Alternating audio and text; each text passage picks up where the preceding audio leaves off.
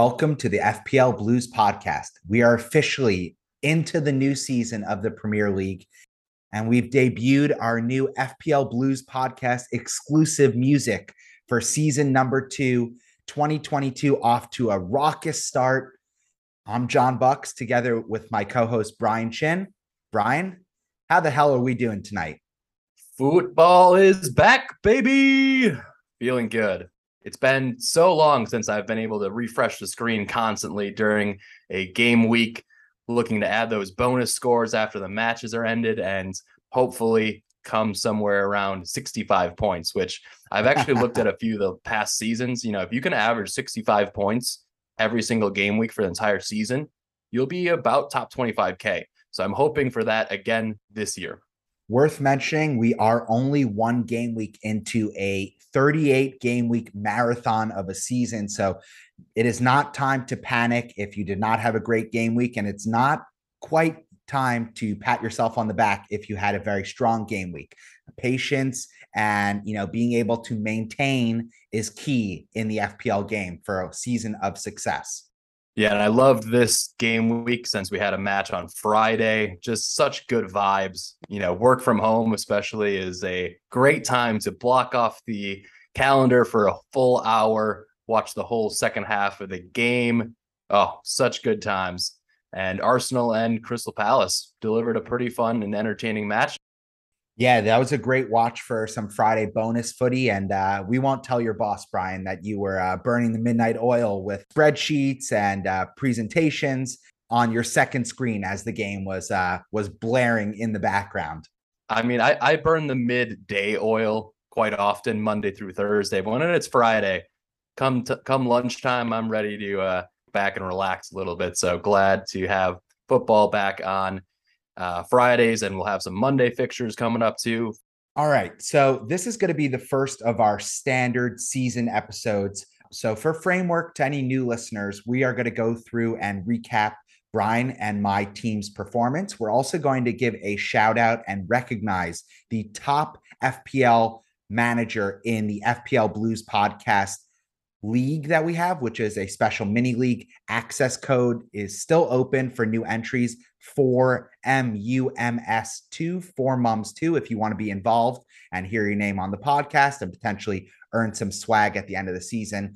Uh, then we're going to go in and cover what happened in the previous game week, kind of a game week in review, look in through our 2020 glasses. Uh, so we really get the best picture of what happened. We're going to highlight some of the top performers uh, from the previous game week. And then we're going to look ahead and plan for what's to come in the upcoming game week.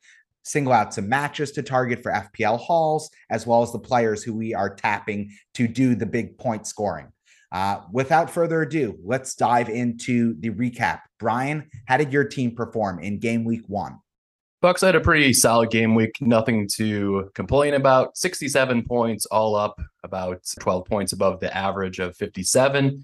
Uh, ultimately, I took a few big punts heading into game week one. In my squad, I had Riyad Mahrez, who you know I'm addicted to. I love his left foot, and I decided to punt on him as he played really well in the preseason and was starting all their matches. Of course, he gets benched and comes on for a big cameo of one point, which I legit needed though, because Neco Williams at zero on my bench, and he would have been coming in for me.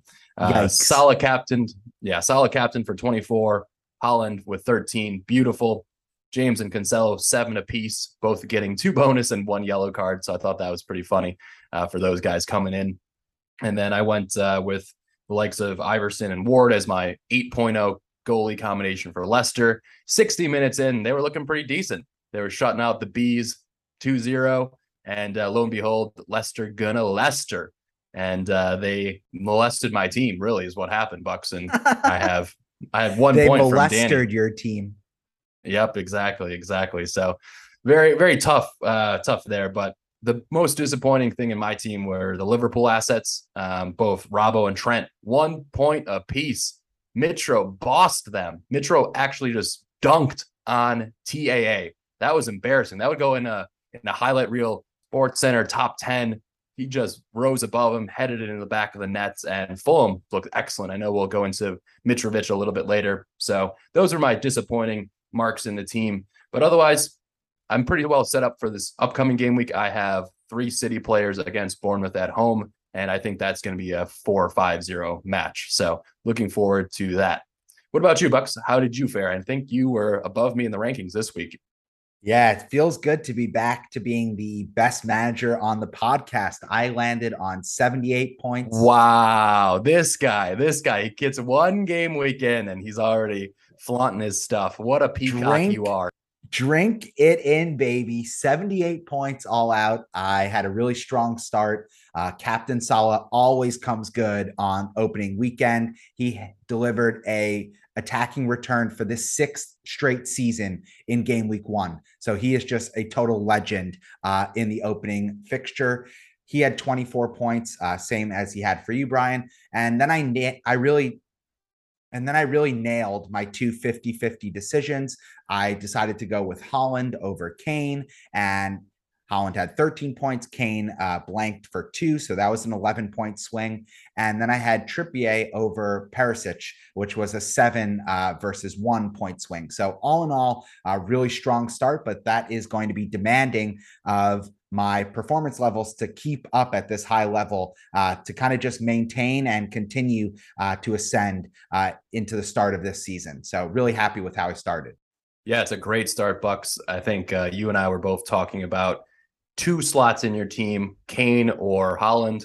We ended up both going with Haaland because we really wanted to roll the transfer heading into game week uh, two. And therefore, it just made sense to start with Haaland. And even though he really missed a few big chances in the community shield, his XG was off the charts, and he is an absolute beast. I cannot wait to watch him all season. What a privilege it's going to be to watch this young man become a true elite football legend in the Premier League. So looking forward to that. Um, one one 50 50 call I wanted to shout out. And I know obviously we have a lot of tinker time, but I was really set on going with that 8.0. And I was between Mahrez and Kulu. And same kind of mantra. I did not want to spend a transfer moving Kulu to a potential city mid. And uh, Unfortunately, on the wrong side of that, if I would have had those additional 12 points, I would have been sitting tied with you and looking pretty. But instead, I'm the worst manager on the podcast and we move on. It is what it is. Yeah. And so, just for context, the average score in this game week was relatively high. It was 57 points. So, strong performances across the board. Mostly uh, any manager that went with a relative template team uh, had a good showing. And we do want to shout out the top manager of the game week. That goes to a great follow on Twitter and a good lad overall at FPL Big Apple, Alex Grun, his team Grandpa. They land on a massive 85 points. And he's actually within the top 100K overall, uh, which is a really exceptional place to start out. Uh, just for reference, last season's champion started started here outside the top 500K. So Alex is really uh, starting his season campaign from a point of strength. And uh, really, for him, it all boiled down to his Uruguayan roots because that allowed him to go Darwin Nunez and kind of swerve the FPL hive mind behind Gabriel Jesus. And that was a massive, massive swing uh, that came good for Alex and his team. So, congratulations, Alex first shout out of many uh, for the over 200 players that are in the FPL Blues Podcast League. And you could be like Alex if your team delivers on your behalf on the next episode or further on in the season. So drink it in, Alex. Bravo. Congratulations to you and your team. Yeah, well done. Very impressive. 85 points. Hopefully, you can roll your transfer and head into game week three in a position of strength. We're looking forward to game week two. And Bucks, I think we're going to leave the league open for a few more game weeks until the first international break. So please continue to join that. Like Buck said, code is 4MUMS2. Four mums two. Please get in there and then hopefully you'll engage with us on Twitter and on our WhatsApp groups to make sure that we are answering your community questions. Yeah, and without further ado, let's take our first break. When we come back, we will recap some of the top performances and the action in game week one.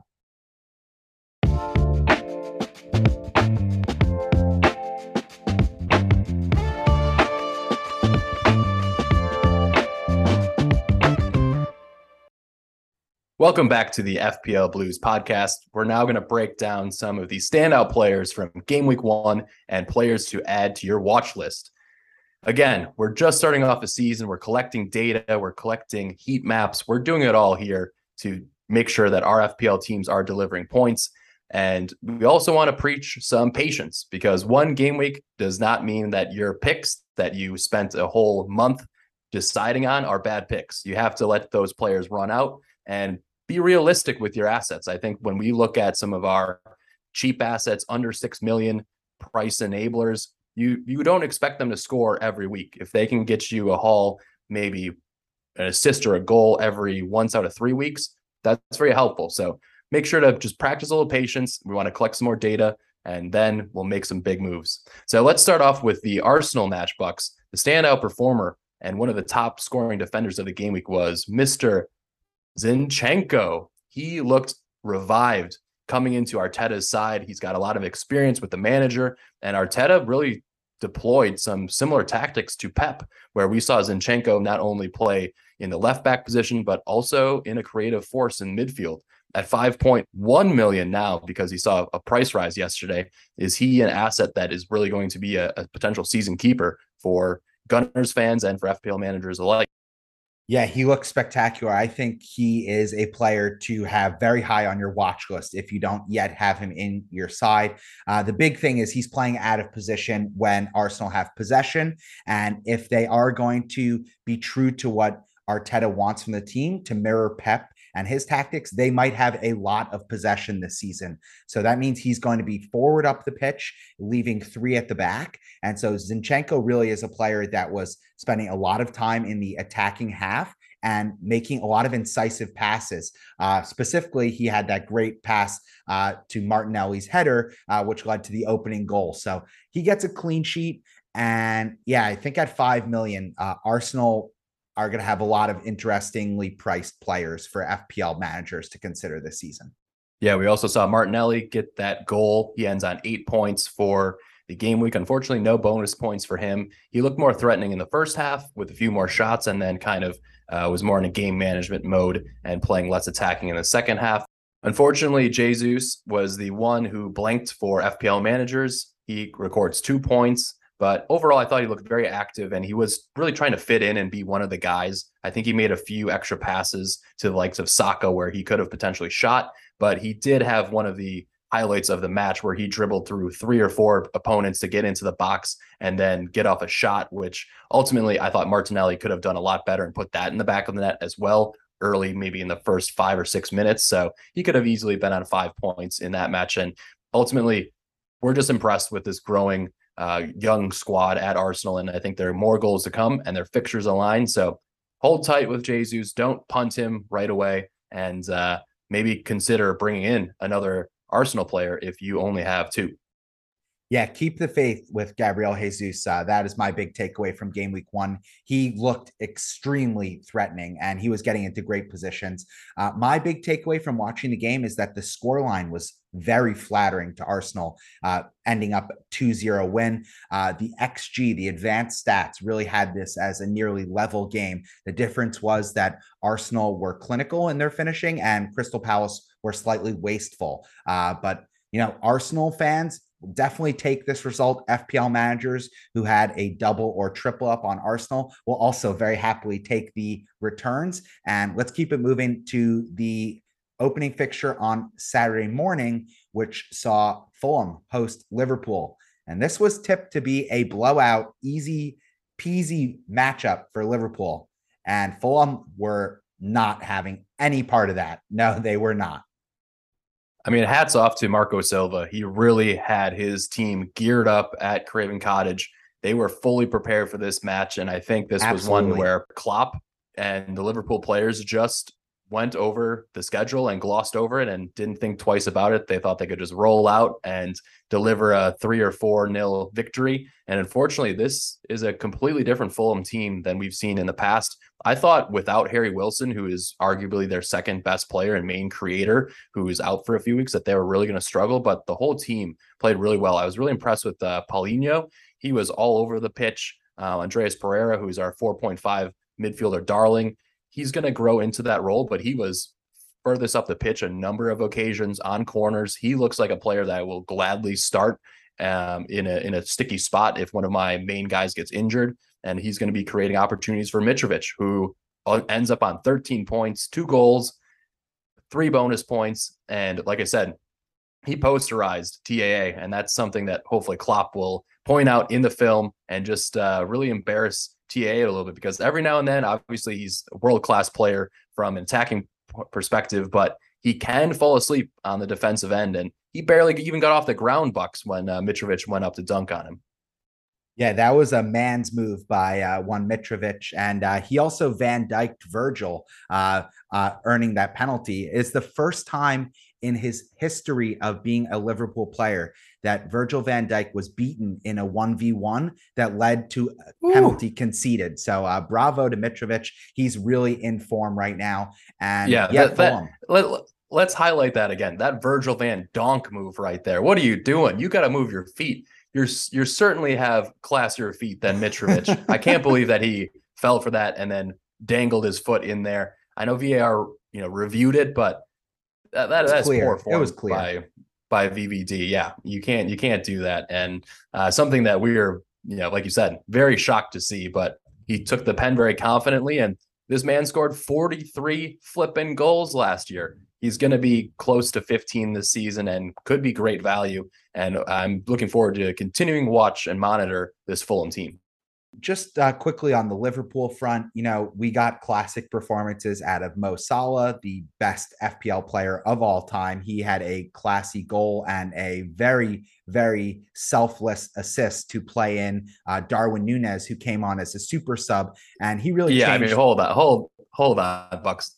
A classy goal, a rebound goal that that Nunez should have probably finished instead. I don't know if it was classy, but he was he was where he was supposed to be to poach the goal a, a classic uh, striker's goal scorer's goal. Let me rephrase that. And uh, much better, much better. And you know what? Nunez really was uh, the difference maker. He came on as a super sub and changed the tone of the game. I think uh, his energy, his runs, uh, pressure he put on the Fulham defense uh, really was what brought Liverpool back into that game. And honestly, if not for some uh, great defending by the woodwork and they they probably would have ended up escaping with all three points despite not putting their best foot forward. Yeah, Nunez actually recorded the highest non-penalty xG of any player for the entire weekend in FPL, and he played 40 minutes. So taking a look further at Nunez, I think this is going to be a very compelling option as your third Liverpool player throughout the season. We want to see him get a few starts underneath his belt, but obviously in his 40 minute cameo, he was gobbling up the big chances. So definitely a player to watch out for, and he might be the central player in this Liverpool team. Uh, I thought they did really miss Mane's pace on the wing. I thought they looked a little bit sluggish and slow in the first half of that match. And again, they just weren't ready to play. So we're expecting a big bounce back performance by the entire Liverpool squad in game week two at home versus Crystal Palace. And they will be missing Thiago, who is out for, I believe, six weeks with a hammy. So that's not great news, but they have players like Harvey Elliott in the wings uh, waiting to get in. So we'll see if they can bounce back and give us a full FPL performance in game week two. Yeah, I feel for Crystal Palace. Uh, tough result against Arsenal. And now you have the honor and joy of traveling to Anfield, where Liverpool didn't lose once last season uh, for a hungry and extra motivated Klopp side. Uh, moving on, let's go to the next match. And that was Villa getting absolutely smashed by newly promoted side Bournemouth. Another unexpected result from a promoted side. Bucks, what a shit show. What is Gerrard doing? I have not been impressed with his reign at uh, Villa so far. I can't believe that you would come out and get just destroyed by a promoted team 2 0. Obviously, they've been playing relatively well in preseason. I thought they started Dings up top as well, which uh, I'm not sure where Watkins was. Do you know? I think he had a knock, but yeah, it's just a very listless and confusing Ugh. showing from Villa because I think there are heavy expectations that they are going to be competing for a top half of the table finish. And there's been a lot of plaudits about uh, the health and the quality of a lot of their attacking players. And they all no showed in a very stark manner, specifically, uh, kind of darling budget enabler Leon Bailey. Uh, he was very attacking, but the just the the feeding balls to him, the quality of ball movement around the whole team, something was just majorly off in this Villa side. And uh, yeah, the cherries totally pounced. They were they were not too fussed uh, that Villa were sucking uh, all afternoon because they just put on a true performance in front of their crowd. And uh, I thought for me, uh, the player for them that jumped off the pitch was one Lloyd Kelly. He's a budget 4.5 million defender. He had an assist, clean sheet, and three bonus for 12 points. Um, and you know what? I've gone on and on about how I love Scott Parker as a manager. And I think that they had very low expectations. They didn't have a lot of fit defenders coming into this match, but that was no problem because they just easily handled the villains. They tossed them to the side, and that was a great three point performance from the entire Bournemouth team. Something to be proud of for sure. Yeah. And I think when I look at some of these FPL managers out there in the community who still rate Philippe Coutinho. I think this is a squad player at this point. I don't think they can rely on him game in and game week out. I mean, he bounced back from Barcelona into the scene last year, had like three or four good game weeks, but then he went on a string of like 10 game weeks where he blanked every single one. And same thing for this one. So I think Gerrard has to consider rotating him with Buendia uh, because I just don't think that he can play a full 90 minutes and be the main creator. Uh, I think he only created maybe one chance the whole match, and they need a much better performance out of that slot to help feed the likes of Danny Ings, Watkins, and Bailey. So, again, I I own Bailey. I'm happy to have him 5.0, whatever. He's going to hopefully deliver a goal or an assist in the first couple matches and he enables the rest of my team. But I won't be moving him and wasting a transfer to go to somebody like you know, uh, Dewsbury Hall or something straight away. Just have some patience and know that he, he could be a good first bench. Yeah, but worth mentioning. I mean, we are only one game week into the season, but they play Everton next. And I think that if they do not get a point out of that match, it's going to start becoming panic stations really quickly at Villa. They have these two fixtures to open up with Bournemouth and Everton, and then their schedule gets significantly more difficult. So I think if they're not going to grab points against Everton, they're going to be looking a long time out before they're looking at a match where they're favored in. Yeah, they're very Jekyll and Hyde. Like they have put in some good performances when they can raise their game Great to the level of their opponents. But sometimes they just really just play down to their the level of the opponents. And that's something that hopefully Gerrard can fix in the coming weeks. But, uh, you know, Bournemouth has Manchester City up next. They're going to get smashed. So don't bring in any of their players, but uh, happy for them to get their first W and three points. Uh, it's from a promotion side. Next up is Jesse Marsch, Ted Lasso leading his lead side uh, back to Elland Road. Uh, this was a real coronation uh, showing from the fans and for Leeds. They play against Wolves and they start down a goal, but then they they surge back and actually grab the win.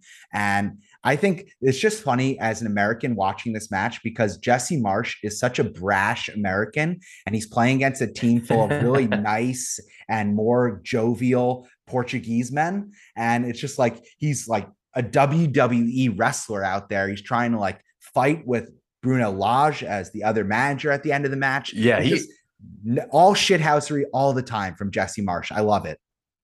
He got up in uh in his face and put said to put some respect on my name. That's what he was up in uh the Wolves manager's face about. But a huge, you know, home win for Leeds. They have a really solid number of fixtures coming up and some budget enablers. I thought that Jack Harrison looked really solid. He created the most chances out of any player this weekend with seven chances created and led to one of the goals uh, for Leeds. So I think they're a team that will monitor Aaronson, a fellow American that was brought in by Marsch. He's a pressing monster, fitness beast. I know Bucks, you have a lot of respect for those types of players because that's not the athletes that we are anymore, but they're out there expending a lot of energy. And he um, really helped lead to one of the own goals from Ait-Nouri later to win the game. Yeah, and I thought Rodrigo also was a player that I thought sparkled for Leeds. Uh, Rodrigo ends up with seven points. Jack Harrison ends up with six points for FPL. And then on the other side of the pitch, Daniel Podence was really the only player that I thought uh, carried water for Wolves in this match. He ends up with the goal playing as the false nine, despite being, uh, you know, basically half a half a person. He's so small, uh, but he ends up with 10 FPL points uh, from the goal. And you know, the more popular player at that same 5.5 million price point was one Pedro Neto. He blanked, but I think he he definitely was a player that you saw the potential and he was getting into good positions. Uh, just Wolves are a team that do not score a lot of goals. So uh, you have to pick right on each day that you're going to land uh, the bingo on who the player that you have on Wolves is going to actually get in the goals. Hold Neto. Don't panic. He's playing Fulham at home in his next match and will be a good asset. I think uh, I'm actually happy Bucks because I know in the last pod we shouted out some dark horse assets, and I definitely uh, shed some light on Podence, who, when healthy, is a pretty good player, but he's always very frail because of his tiny frame. So he comes good. Uh, and lastly, I just want to note that Bamford was very close to a big double digit haul. He almost scored a header. He was very active. He looks to be one that's at the top of my watch list behind Darwin Nunez as a potential striker to have an FPL. I think if they're going to continue to play attacking football, Bamford is back. He got an assist, five points, but if he would have put home one of his goals, um, then he would have been on a 12 pointer. Leeds end up with the 2 1 result for all three points.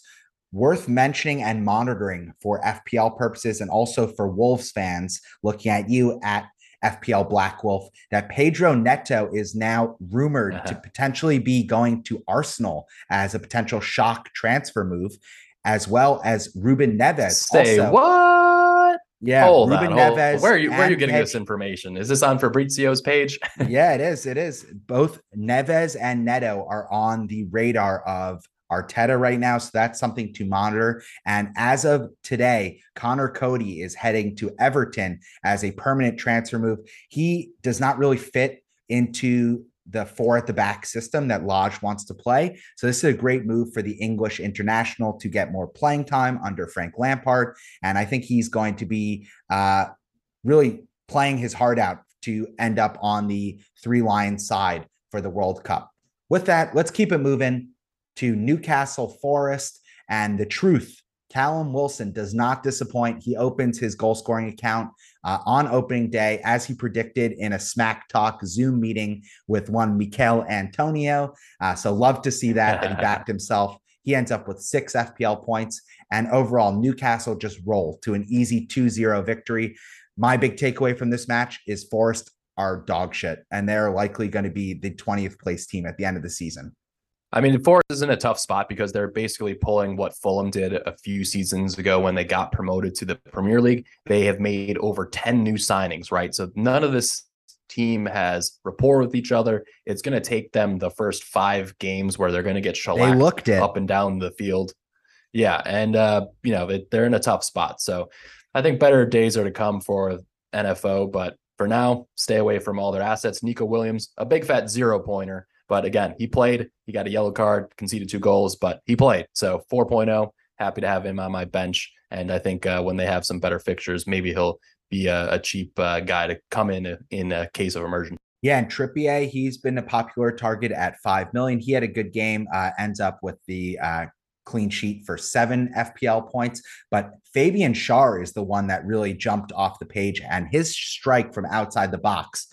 If that didn't smack you of holy cannoli, what a finish, then you were not really paying attention to this match. That was a wonder strike goal of the game week for sure. And he Absolutely. ends up with that goal, clean sheet, and three bonus points to tie. He's the co top scorer in game week one with 15 FPL points. Massive for him and really interesting because a lot of Newcastle insiders and fans were tapping that Botman, the new uh, transfer acquisition, was going to get Fabian Schär's spot. That was not to be, and Schär showed why. Uh, so really great performance from him and the whole uh, whole Newcastle team.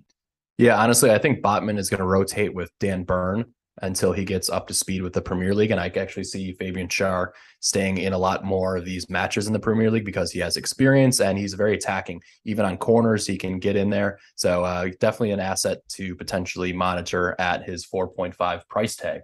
All right, let's keep it moving, Bucks. Let's talk about Tottenham Hotspurs 4 1 versus the JWP Saints because there's nobody else on this Saints team that is worth a damn. So we're calling them the JWP Saints this season. Break it down. Yeah, I mean, honestly, Southampton they started strong. They were the better team. Uh, it, it pretty much until uh, James Ward Prowse scored that opening goal. And then from there on out, it was all Spurs all the time. They were Tottenhaming all over the pitch, and they had a little party uh, to the tune of four straight goals in response. Uh, for me, the best player in this match was Kulusevski. He ends up with a goal and assist for 13 FPL points. Uh, but not to be outdone were the wingbacks that started for Spurs, and they were not the ones we were predicting. We had Sessegnon and Emerson Royal both show up to start and really demand that they keep that spot. I would expect they keep it uh, when they travel to Stamford Bridge next weekend based on their performance. Uh, Sessegnon gets a goal. And so he ends up on seven points, and Emerson Royal gets two assists and one bonus for nine points. Uh, really strong, impressive, complete performance uh, across the team for Tottenham and Conte. Surprising to see a 4 1 victory and have a Harry Kane blank. I thought he played pretty well overall. So did Son. I thought both of them could have had higher scorecards for FPL. But when we look at this team, there's going to be a ton of value in the wingbacks. So we just need to be patient and figure out when the time is for Perisic and Doherty to come in. You know, I actually think their best combination might be Perisic on the right and then Cess on the left. Perisic what? is a world class player wow. with both feet. So in in time, I'll be interested to see you know what they roll out. Obviously, this match versus Chelsea is a huge one, so I expect the classiness of Perisic to probably start the match, and if he's looking a little bit rugged, Cess coming in as the super sub. But I have no idea on the rights. I think Doc is still first choice, but um, you know we've seen a lot of notes from Conte and the pressers and things of that nature that both of those guys still need to get up to game match uh, fitness. So more to come from Spurs, and they look like they could easily be the third best team in the league this year. And I cannot wait for this match that uh, that Chelsea has next week. It's going to be a very cagey one. I think it'll be maybe a one-one or a two-one, but it ain't it ain't going to be easy, especially how uh, Spurs look in their front three. All right, hold your horses, Brian. We're still in the recap. Uh, worth noting, Spurs are currently top of the table. So kudos to all our uh, Spurs fans uh, in the chat. Top of the table. League. And yeah, like you mentioned, Kane blanks and he compounds that issue for managers that went Kane in game week one because he has already price dropped to 11.4 million. Whereas kind of the straight womp, swap, straight swap in Haaland, he's already priced rose. So we'll talk about that in a little bit. Oh uh, man, those, those those managers that wanted to make that brutal noodle two are shafted. Yeah, that that is true. That is the brutal noodle right there. You are in a predicament to maybe take a hit. We'll discuss that in our uh, pod questions later, but tough, tough, uh, tough news for some of those managers. Luckily, you and I got it right, and that's uh, all we care about here, Bucks. Yes, sir. All right. Next up, there was not too much fanfare or to celebrate from the Chelsea Everton match. Uh, really Ugh. tough scenes and situation for Godfrey, who goes down with a really brutal looking injury oh, and man. a ball that, that should have been out of bounds. That was like uh, horrible. You hate to see that. For FPL purposes, listen, Reece James gets a wildly undeserved two bonus points. He could not convert a single corner kick to save his life. He got a yellow card, but he got the clean sheet and completed a lot of meaningless uh, back and sideways passes. So we'll take those seven points. I thought Raheem Sterling looked really good, and Jorginho just totally saved the day with his penalty kick. Uh, this was a this was a terrible watch. I'll say that as a Chelsea fan. Uh, Chelsea eke out the win 1 0, but that was not a fun game to watch, even as a fan with a horse in the race.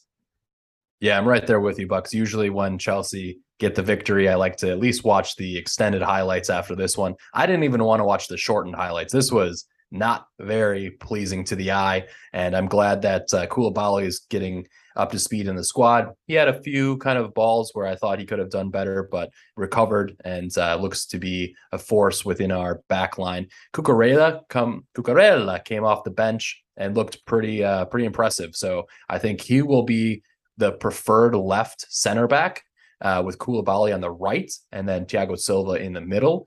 Uh, I think that's going to be the the best formation. So at 5.0, I'm really have my eyes on him for the first wild card that we're going to use, but not until we kind of see what how things net out on the left with Chilwell, who did end up with nine FPL points and played about 65 minutes. Yeah, so 1-0 to Chelsea. They get the three points and they get out of Goodison Park uh, out of Dodge as quick as possible. Next one up, Leicester, Burnley. This was a tale of two halves. As Brian mentioned in the opening, the two 4 million uh, keepers were doing some business in the first 60 odd minutes. Uh, Danny Ward gets the start at 4 million and he pretty much gave FPL managers what they what they bargained for. He's the cheapest playing goalkeeper and he gets 1 point. So uh, you get what you pay for so to speak, but the studs on Leicester really showed up in the first two thirds of this match. Maddison was bossing the game in the middle. He ends up with an assist for five points. Vardy also gets an assist, also ends up with five points. And then Castagna ends up with eight. He gets the opening goal. And Dewsbury Hall, uh, he had one goal all of last season. He's already matched that this season at five million. He looks like he could be a real good FPL bargain.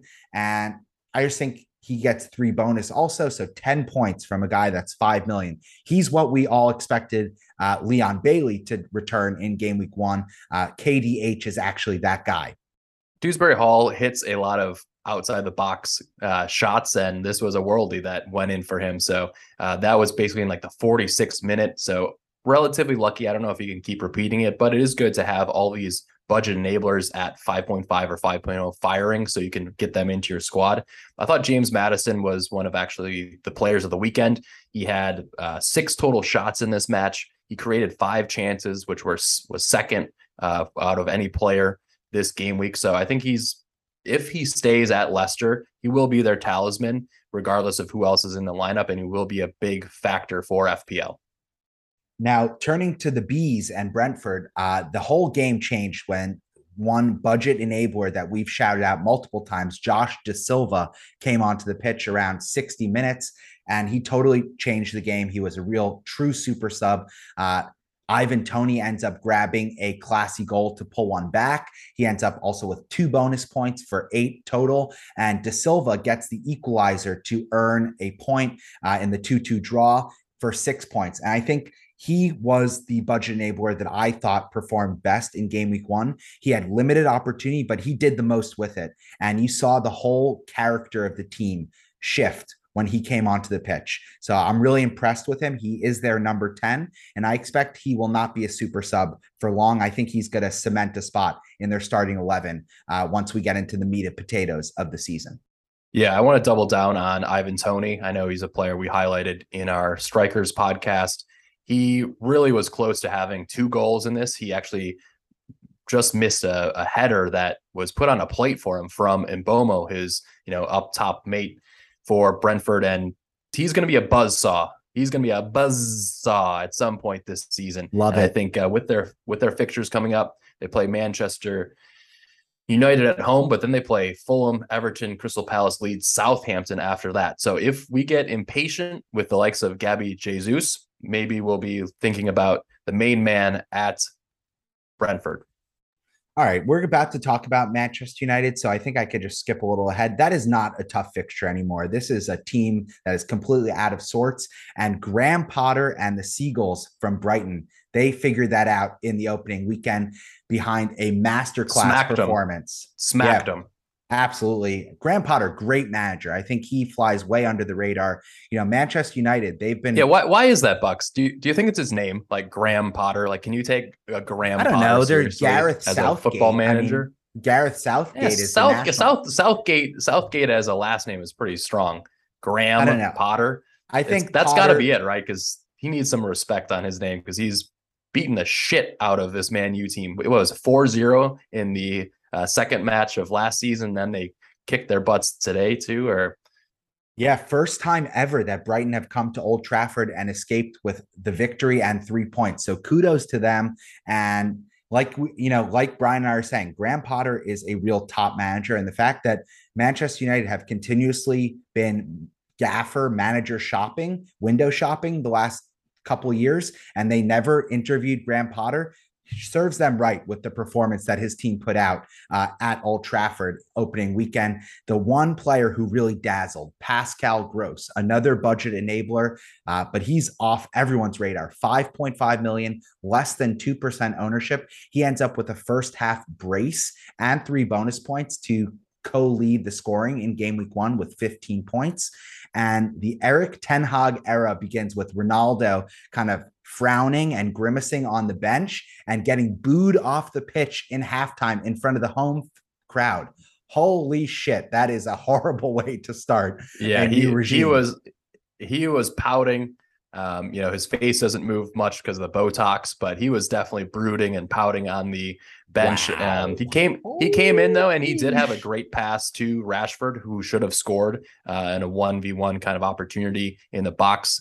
Sanchez had a big save there. Uh, ultimately, I think we'll wait and see on all these reduced price uh, assets at Manchester United, but my eyes are on Lewis Dunk at 4.5 million. I think again, we respect the team. We we expect them to keep some clean sheets, and at 4.5 million, he might be a player who makes my fourth or fifth defender slot at some point. So good to have him, um, you know, as an option.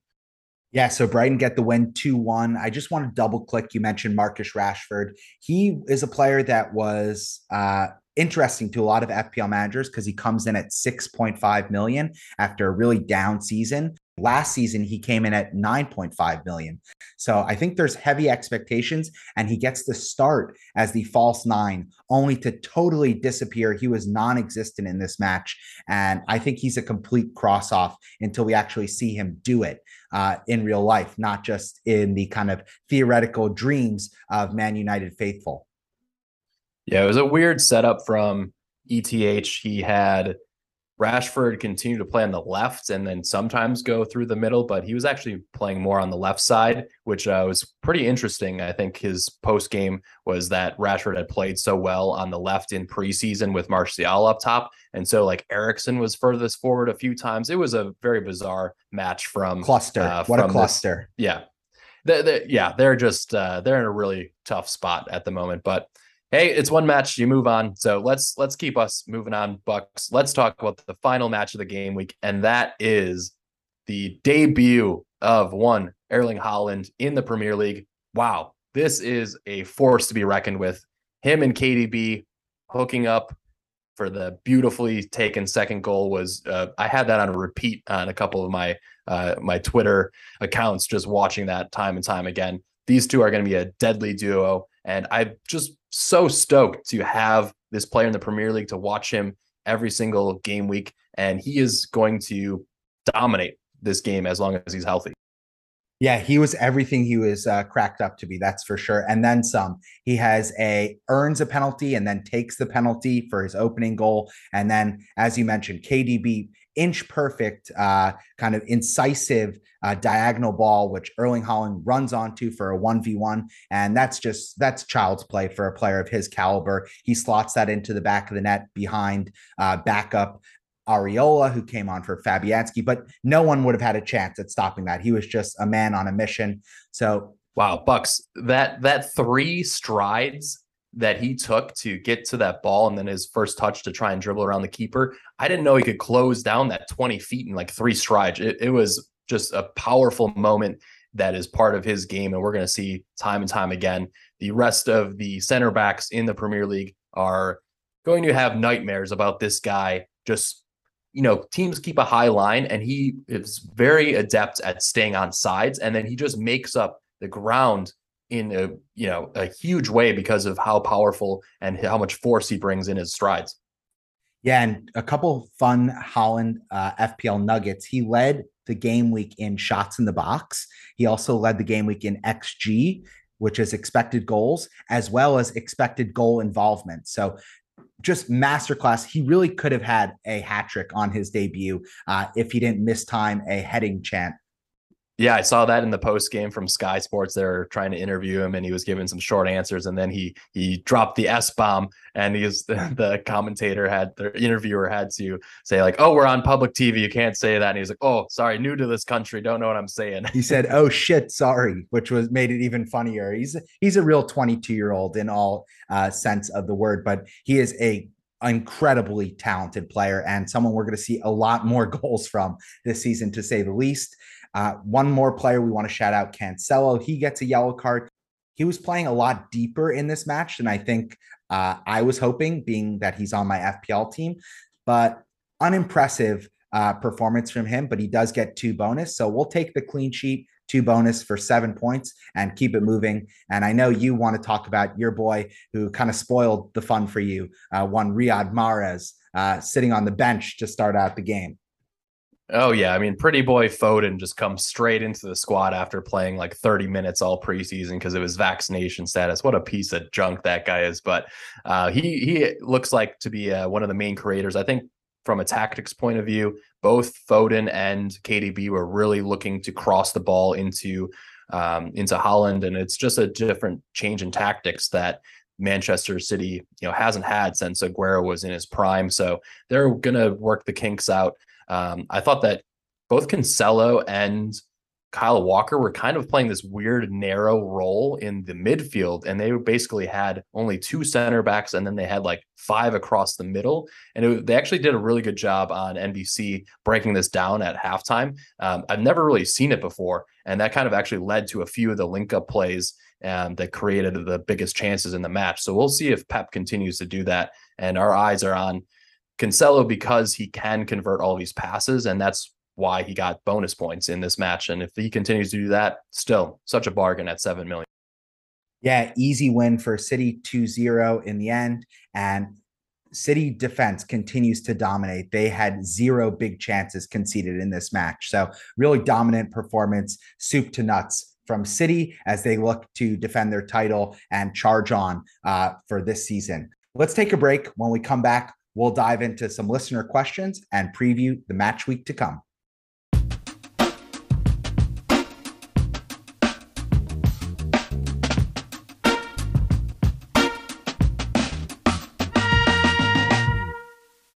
All right, ladies and gentlemen, we're back with the FPL Blues podcast. Bucks and I are going to break down some of your community questions, and we really appreciate your engagement both in our WhatsApp groups and on Twitter. So let's start with Nick Hazy, who asks about Jesus. Did he not get the right opportunities this game, or is the rest of his team obviously not Man City? Uh, Nick's actually a Man City fan. I can confirm that. So that was a little bit of a, a dad joke in there, taking a jab. But I thought overall, Jesus looked very positive, uh, full of energy. He was making the right runs and putting pressure on the team even when he didn't have the ball. And I think that just helps the rest of their attack. The goals will come from him uh, as time progresses. And honestly, Crystal Palace was a top six defense last season from an ex- expected goals perspective, and I'm not surprised that uh, they you know gave up a few goals, but they are, are one of the better and well drilled defenses in the league. Agreed. Steady as she goes. No need for panic stations. I think uh, Gabriel Jesus will come good. If not uh, this coming game week, then in the next couple uh, for sure. Let's go to a question from Josh Moffat.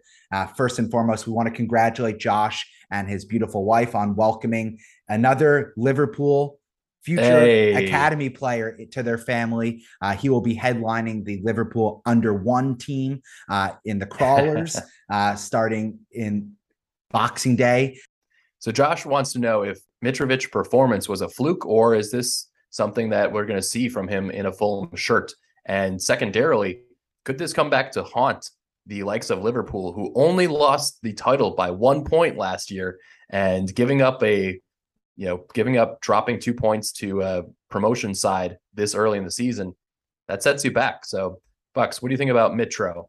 I'm not going to jump on the hype right now. He is definitely a man in form. He has 15 goals in his last 15 matches. So he is definitely killing it. And I just think that it's not time to panic yet. And it's not time to be pointing out trends or taking any big takeaways uh, from just one game week. Liverpool have plenty of time to right the ship. And all the other 19 Premier League teams have plenty of time to take stumbles. So uh, I think no need to overreact. Mitrovic, I would not be rash transferring him in despite his price rise now at 6.6 million, but he would be a player I would watch for when Fulham have some more favorable fixtures, which are hard to come by for these relegation or excuse me, with these recently promoted teams uh, that we expect will be in relegation battles. But uh, definitely one to monitor and a dream performance for him for sure. He's actually really changed up his game a lot. He was pressing a little bit more than we've seen him a few seasons ago when they were in the Premier League. He's reshaped his body a bit and isn't as plod footing out there in the pitch. And ultimately, I noticed that play too. About yeah, he's going to play 90 minutes every match. And so if you're on pens, you know, like we said before in our previews of the season, Pukki was a good asset at times. And at a 6.5 million, we just want as many options firing for us, especially in the front line after we were in a barren wasteland of forward sludge last season. So good to see a few of these potential strikers come into the fold and maybe we switch up our formations to, you know, a 3-4-3 uh, in time. So good to see him off to a good start. They have Wolves, Brentford, and Arsenal in the next three. So I wouldn't I wouldn't blame you if you're going to bring him in, but I would not be rushing to move Jesus to him. That's for sure.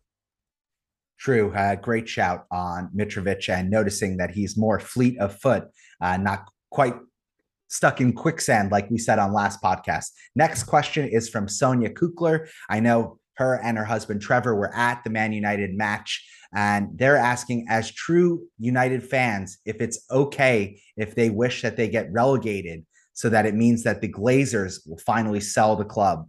Uh, it's not quite time wow. to panic, but it's uh it's getting pretty barren as a Man United fan uh, with their ineptitude over the last decade plus. Uh, what's your take, Brian?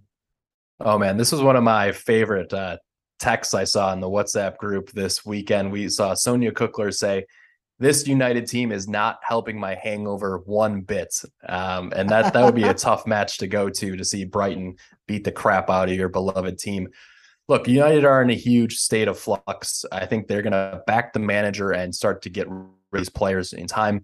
I think they probably have a few more moves to hopefully make in before the window closes, and they desperately need some uh, reinforcement in the middle of the pitch. This McFred combination, it's mediocre. It is not the quality that you need to be a top four Champions League competitive side. So I think they need to make some upgrades there. And I'm just really interested to see if Martinez is going to continue to play next to previous captain Harry Maguire or if he's going to play with Varane instead, who they've also paid big money for. So we'll see how it nets out. But overall, good luck. Yeah, that locker room is in shambles. Uh, so I I think it's going to be a long and brutal season for United fans, to say the least. Let's oh yeah, and then Bucks Bucks on top of that, they're rumored to bring in head case Arnautovic. They're trying to go after some other guy who's not great in the locker room. They're just a yeah, Rabiot, disaster. Yeah, bad, bad, yeah. bad, Oof. bad, bad Oof. vibes all around. Let's go to the next question. Corey Cummings asks, would you advise rolling a transfer? Or if you have Mason Mount, would you make a quick swap to Kulusevski for game week two? Anyone else you might be considering or have on your transfer ticker uh, going into game week two? Look, there were no major injuries for the majority of FPL managers for the popular assets. So I think both of us have really tried to preach to roll your transfer in game week two so you can have two or maybe take a hit and have three moves heading into game week three. I, I don't think it makes sense to go Mount to Kulu for game week two because you're going to either have Mount versus a good or pretty decent defense in Tottenham, or you're going to have Kulusevski versus Chelsea, which is also a pretty good defense. So it doesn't make sense for me to make that transfer. I think long term, you know, Kulu and the attack of the Spurs team probably trumps that of um, that of Chelsea's, but we're we're still not sure how Conte is going to bring in Richarlison into the side and how that affects the minutes for Kulu. So I'm still wait and see. Obviously, if you have Kulu, you just hold. But if you have Mounts, unless we get team leaks that you know that Foden is going to start, that's the only player that I would potentially move Mount to at 8.0 for this game week versus Bournemouth. I have a slightly different take. I think the only transfer player I would make a move for is Erling Haaland. if you're not going Haaland, I would probably just roll the transfer because I think he's going to be an easy captaincy selection, not just in game week two, but in the next few game weeks. So Haaland or bust would be my transfer advice going into game week two. So would you take a hit because of the price changes that happened already? Would you take a hit to move Kane to Haaland this game week? Yes. That's a definitive answer from Bucks. I think if you're planning to captain Haaland, yes, it's worth the hit. If you're going to captain Salah this game week, don't take the hit. Just ride it out with Kane, who has easy fixtures after that. So I, I think between the popular FPL community, we're going to see Haaland being the overarching favorite to be captain versus a promoted side in Bournemouth. So, again, if you don't have him, you're going to be watching that match from behind the couch. So, uh, best of luck to you if that's your uh, unfortunate situation. And that gets us really nicely into Amar Solanke's question, which is who do we back as captain for game week two? Haaland or Salah is the big debate. I think we're both uh, leaning towards Haaland. Uh, Salah has a checkered history of game week two performances. He has not actually scored a goal in a Liverpool kit in game week two. However, he has a great record against Palace, especially in front of the Anfield crowd, where I expect he will be highly motivated to break that game week two brutal streak. And I think something's got to give. But for both of us, I think Haaland just he leaped off the screen, he leaped off the pitch as a truly special player, and for that, you got to back him going against a relegation uh, caliber team in Bournemouth.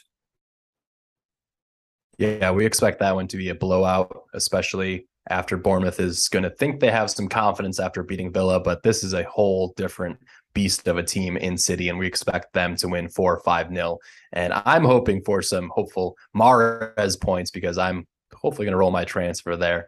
So let's end that community questions section. We'll be right back to talk about a few of the FPL matches to target for FPL returns, and then just a few of our quick goals that we're trying to set for ourselves this season in FPL. We'll be right back.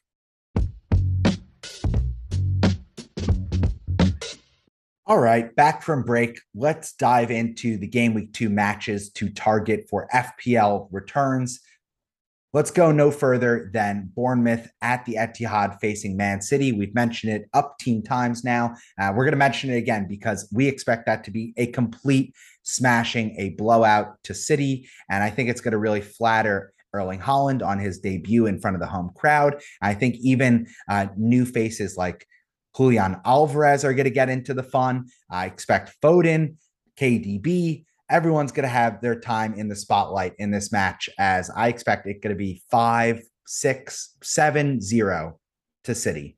Calm down on seven goals. Uh, they, they take the foot off the gas. I'll say four goals, four zero clean sheets galore for your defenders. And hopefully one of those goals is from Riyad Mahrez because I have taken a massive punt and now I got to stick with him for this game week. But I'll be tripled up on City and hopefully they can do the business um, after he was benched in game week one.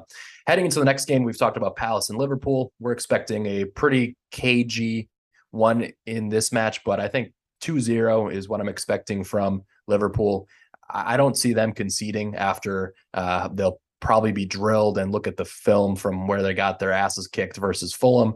So I expect a better performance from the overall defense. Uh, we will see again who starts in the Thiago slot. Uh, Harvey Elliott, could he come into the fold? We'll see.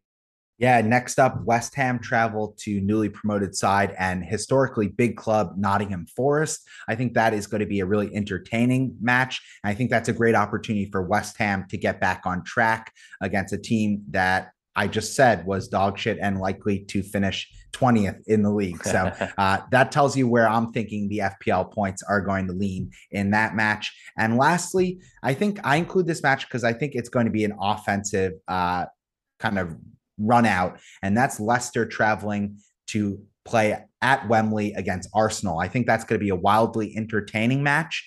Uh, I think, sorry, let's go back. West Ham, I think, is going to win also 2 0 against Forest. Leicester Arsenal, I think that's going to be 3 2 in favor of the home team, Arsenal.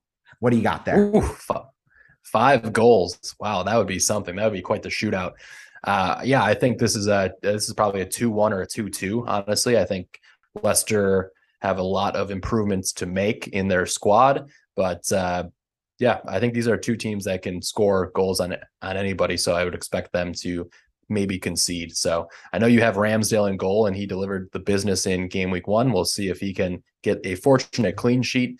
I do just in my mind last year when Ramsdale saved the James Maddison free kick. That was one of like the highlights of the season for Ramsdale, and that was one of the first times when we were all like, "Wow, this this guy is for real." And last year he started at 4.5, and he went on that huge run for about 15 games uh, for FPL where he was a beast. So uh, definitely interested in that one from a pure watch standpoint. Speaking of pure watches, Spurs at Chelsea. Man, I'm excited for this one. This kicks off at 8:30 on Sunday Pacific time. This is going to be the match of the weekend. I cannot wait to see Conte playing the Blues once again. And who comes out on top of this may potentially define who is in the top three or four slots this Premier League race. So I'm excited for that one, Bucks. Uh, what do you got? 2 1 to Chelsea is what my heart says. My head says that this is going to be a really tightly fought match. I think it ends 1 1, is what my head is saying. Wow, 1 1. I think it'll be a little bit more. Um, I think there'll be more fireworks in this one than we're expecting. So this could be maybe a, a two or three one victory for either side. Uh, definitely excited for that though. And then wow, uh, playing, let's just highlight playing, Newcastle. Playing, playing straight up the middle right there, Brian. I respect that. I mean, honestly, I expect Spurs to win if we're going to be honest. Um, and this is the space to do it on a podcast. I hate to say that about my team, but I, I do think that Spurs are the better club. They made the better signings. They have the stronger starting 11. Yep. you can hear me hissing at Brian. Ugh, yuck. I hate that take. All right. Next two matches that are also pretty even. Man United travel to Brentford. I think that will be a really interesting match to test where Man United really are uh, because they have been lashed at by the coach. They've been drilled probably into the ground this week leading up to the match. They really need a performance to show that they are taking it in and understand that they need to string some quality performances together for this new coach and to really start something uh, this season. I think that is 2 1 to Brentford, but I think it also could be uh, a really even game. So I'm high on Brentford. I think they get it done. I think this is a 2 2 draw. I see goals and mistakes on both sides. Um, so we'll see how that nets out. And then lastly, Newcastle at Brighton, two of the stronger mid table defenses. Really keen to see you know who strikes first. I don't really rate any of the attacking assets for Brighton, but as a collective whole, they just managed to score one or two goals in most matches. So, uh, you know, it'll be interesting to see if your boy Trips can deliver a clean sheet for you. Yeah, I think this is 1 0 to Newcastle. And I think that Callum, the truth Wilson, gets it done for Tyneside.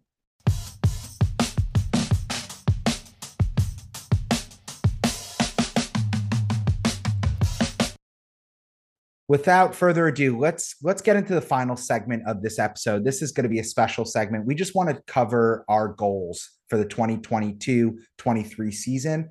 And this is important because this is going to be something we can fall back on at the end of the season and really see how we performed to our own kind of uh, 10 commandments so to speak our own best practices. Brian you take the floor first.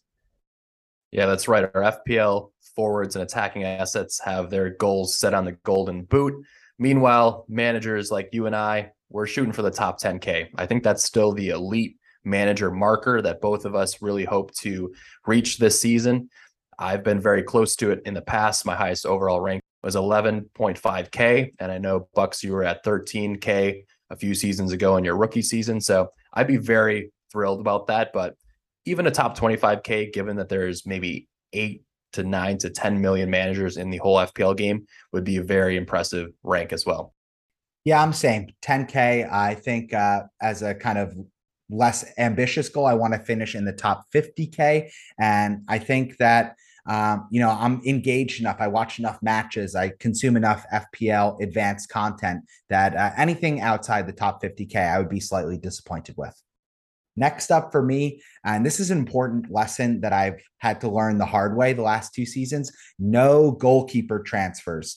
Now, this is the lowest upside position, and it's really just it translates to my whole philosophy. This season, I want to be much more intentional with my transfer moves and I want to be chasing risk optimization. So I don't want to be risk averse. I don't want to be moving, you know, budget enabler players to other budget enabled players. I want to be taking swings with my transfer moves to really chase hauls and top tier players. So, um, no goalkeeper transfers is part one. Being more aggressive with my transfers is part two. Man, Bucks, I've been telling you that ever since you joined FPL to not make goalkeeper transfers yet. I think you've made three or four, sometimes for hits over the last couple years. Um, yeah, like you said, it's a low ceiling type of um, position in your starting 11. So try to avoid that. Uh, off the back of you know you trying to be more aggressive at the same time i'm actually trying to roll transfers as much as possible so that i can really back the picks that i've made and so even for instance have Mahrez heading into game week two i still think he's a good pick if he plays and therefore i'm going to keep him in my side and have two transfers heading into game week three. And then hopefully I could take a minus four and I can really shake up the entire structure of my team and make three moves. So I, I would really recommend that to FPL managers. You brought these players in for a reason, unless they're flagged or they're injured for a long term. You want to really just have some patience with your picks and uh, back what you're seeing on the pitch at the start of the season it's more difficult because there's less data. We have we know less about the promoted assets and things of that nature but overall try and roll your transfer as much as possible and uh, avoid taking those unnecessary hits on gambles that might not pay off yeah, last one for me is something that I failed at last season, and that is just to identify and then quickly cross off entirely the bad teams. Now, sometimes you could be tempted or teased into chasing uh, kind of their talisman or strongest assets if they have a double game week or they're playing uh, another weak opponent. But I think my takeaway from my two seasons of playing FPL is that it's always best to back the best teams in as many spots on your starting 11 as possible. And this season is unique in that players across the table are much cheaper price and they're much more affordable. So you realistically can build a team with only teams that are going to be competing for Champions League spots. So with that in mind, that is something that I'm going to be saying and beating the drum of all season long. I will not be having Forest players in my starting 11. I will not be having Bournemouth players. I will not be having Southampton players if I can humanly avoid it, I am not chasing those teams and their points. Yeah, Bucks, you learned that lesson the hard way last season when you got enamored with Crystal Palace. You had and Gallagher, you brought in Guehi, you brought in Guaita, you had Benteke, I think you had uh, Olise at some point. You had a lot of players from Crystal Palace, and they didn't amount to much. And you know they're they're a solid team, but from an FPL perspective, we want to focus on those top six to eight teams where we know where the goals are coming from and the cleans. Yeah, beyond Palace, I mean, I also flirted with Watford at times. I had Emmanuel Dennis as my captain in a I mean, game I week. mean, who, who, yeah, who didn't have a run at at that uh, piece of attacking assets there, Bucks? Yeah, that mustachioed man. Uh, and then I also had Wout Weghorst, uh, another flopper uh, from a bad team. So, uh, lesson learned going into the, this new season. I will just be focusing my attention and my efforts on the best teams and the best players from those teams for my FPL side. Yeah, and use stats like XA and XG to help identify players that you might bring into your side that are kind of out of that bandwagon pick um, region. I think, especially when you look at advanced stats, you want your players to be in the right positions on the pitch to score points. Sometimes they don't convert them, sometimes they miss their chances, but if they're continually over the course of the season in those attacking slots in the box, taking shots, you know, from close range, they're going to deliver at some point. So I think that's a really good, just basic advanced metrics type of stat for new players even to look at and hopefully help identify and pick between um, you know player A and player B. With that, that concludes our episode. Thank you for listening. Please subscribe if you haven't already. We're on social at FPL Blues Podcast. You can find this episode and all our backlog of episodes from last season as well as preseason on your preferred podcast provider Apple, Spotify, Anchor, whoever does it for you and you listen to podcasts there, we're there already. And we look forward to you joining us along this right. ride this season. Uh, get involved in our mini league for mums two for M-U-M-S two. We'd love to have you join the other 200 plus managers in that competition. And yeah, it's it's we're in it now. We're in it, baby, and it's all to play for from here on in. For game week two to start. I wish we had a Friday fixture, but instead we got to get up bright and early on Saturday. And then I believe actually there's a fixture on Monday. Crystal Palace plays Liverpool. So some big FPL points to be had on a Monday. Make sure to block off your calendars if you're working from home for the final hour of that match. And we'll see you guys back for our game week three preview next week. Let's get those green arrows, baby. Great pod, Brian. Thanks, everyone.